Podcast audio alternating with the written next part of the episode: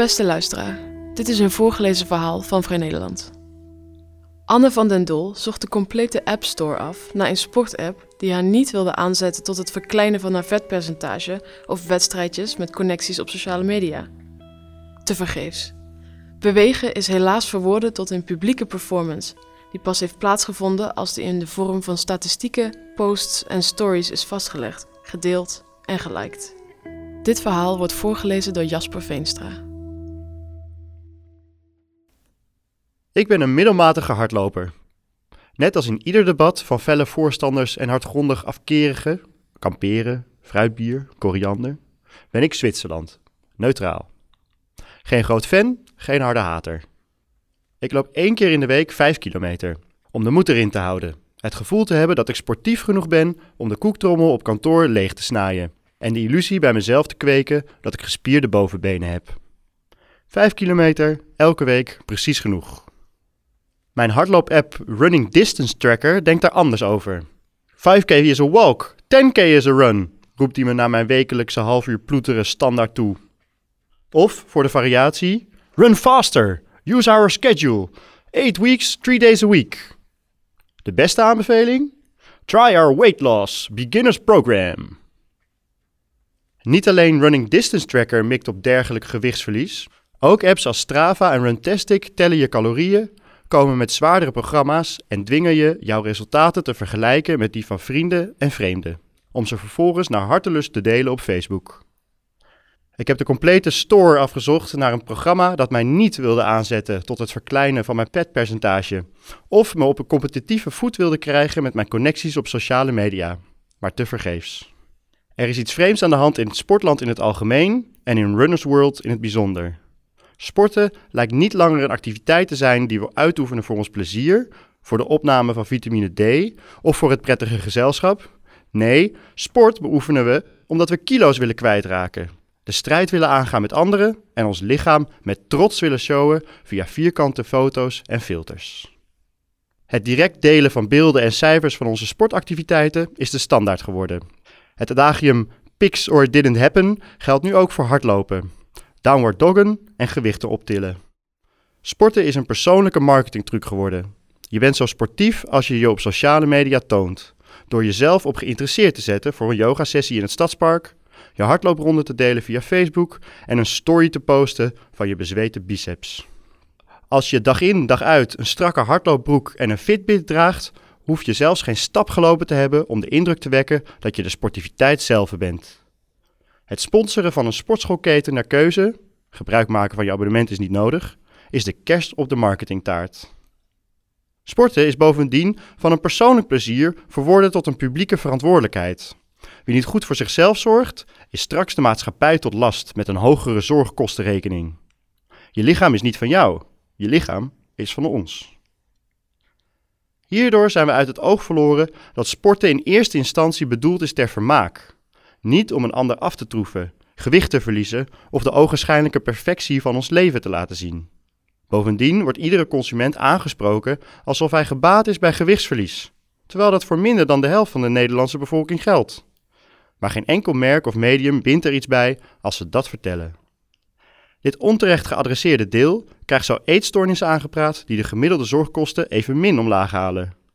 In 2015 bleek dat het aantal Engelse jongeren dat met een eetstoornis in het ziekenhuis werd opgenomen de drie jaar daarvoor was verdubbeld.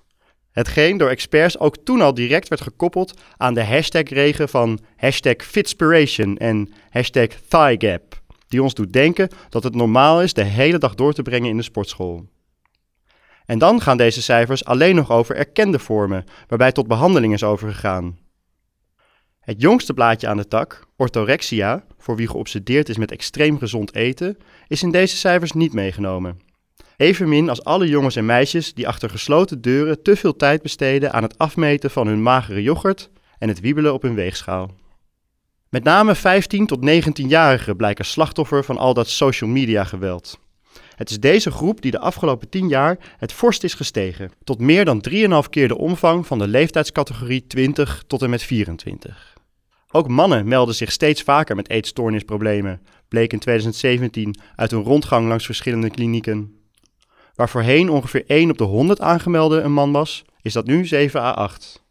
In reactie op deze verveelvoudiging sprak kinder- en jeugdpsycholoog Inge de Graaf, al bijna 18 jaar als eetstoornisspecialist verbonden aan het UMC Maastricht, haar zorg uit over de nadruk die ook door de overheidsinstanties als het voedingscentrum op gezonde voeding en veelvuldig bewegen wordt gelegd. Ook zij signaleerde toen een averechtse trend, waarbij juist jongeren die zich niet door deze boodschap aangesproken hoeven te voelen, massaal in de fitnessapparaten klimmen en aan de spinaziediëten gaan. De preventieve angst voor overgewicht in combinatie met Instagram-posts van graadmagere meisjes die nogmaals een gewicht in hun nek leggen, geeft de paradoxale boodschap af dat normaal niet genoeg is. We moeten met z'n allen bijzonder dun, gezond en gespierd zijn. Terwijl we stiekem donders goed weten dat een dergelijke instelling nooit gezond kan zijn. Laat staan voor iedereen haalbaar is. Toch blijven we sporten, meten en posten. Een rondgang langs het beweging bijhoudende deel van mijn vriendengroep wees uit dat ze het prettig vinden te weten hoeveel stappen ze per dag zetten, hoeveel uur ze slapen en hoeveel verdiepingen ze omgerekend hebben opgerend.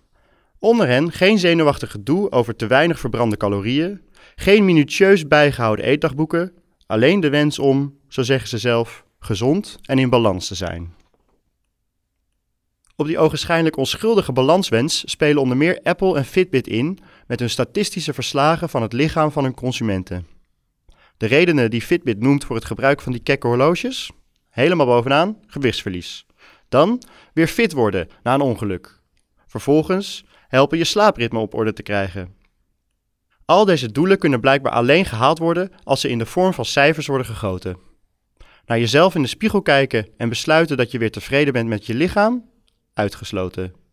Tijdens het sporten steeds weer een nieuwe uitdaging kiezen gebaseerd op je eigen gevoel? Niet de bedoeling.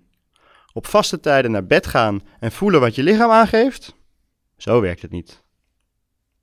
Stiekem lijkt ieder mens tegenwoordig te verlangen naar een continue APK van het lichaam, levend in de angst dat één of meerdere waarden een fractie te hoog of te laag uitvallen.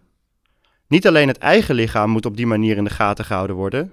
Onlangs lanceerde Fitbit ook een model voor kinderen vanaf 8 jaar, dat dag en nacht hun activiteiten bijhoudt, reminders stuurt waarmee het kind eraan herinnerd wordt te blijven bewegen en de jonge gebruikers overlaat met smileys en stickers als ze hun dagelijkse of grotere doelen behalen. Al deze gegevens kunnen uiteraard direct worden doorgesluist naar de ouder in kwestie.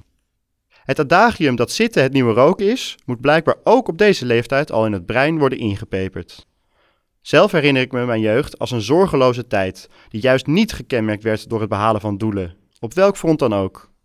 Dat sindsdien in het onderwijs al het een en ander is veranderd, waardoor die vlieger helaas niet meer opgaat, is al zonde. Maar blijkbaar dient ook de vrije tijd van het moderne kind door metingen te worden gedomineerd. Wanneer we op jonge leeftijd al beginnen met het verspreiden van de boodschap dat bewegen verbonden is aan het aantikken van targets, een gevecht is tegen overgewicht en als doel heeft te streven naar het perfecte lichaam, creëren we een wijdverbreide neurose die mensen bij de woorden sport, eten en bewegen al doet verkrampen. Wie bovendien denkt dat de gegevens die die miljardenbedrijven met hun apparaten, apps en programma's vergaren alleen met de gebruiker worden gedeeld, komt uiteraard bedrogen uit.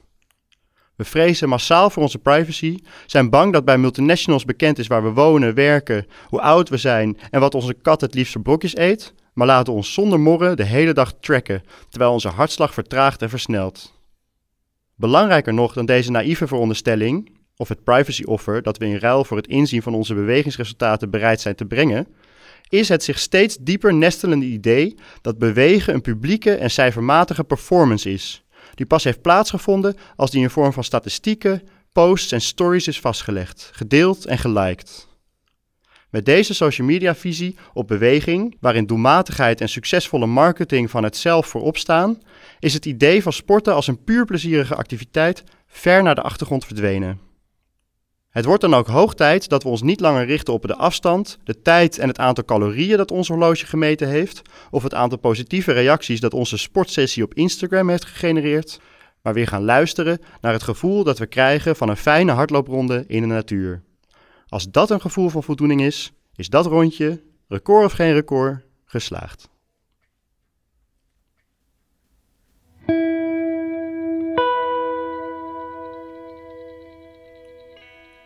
Wil je vaker een verhaal van Vrij Nederland beluisteren? Kijk dan op vn.nl/slash voorgelezen Of abonneer je in SoundCloud, iTunes of een andere podcast-app.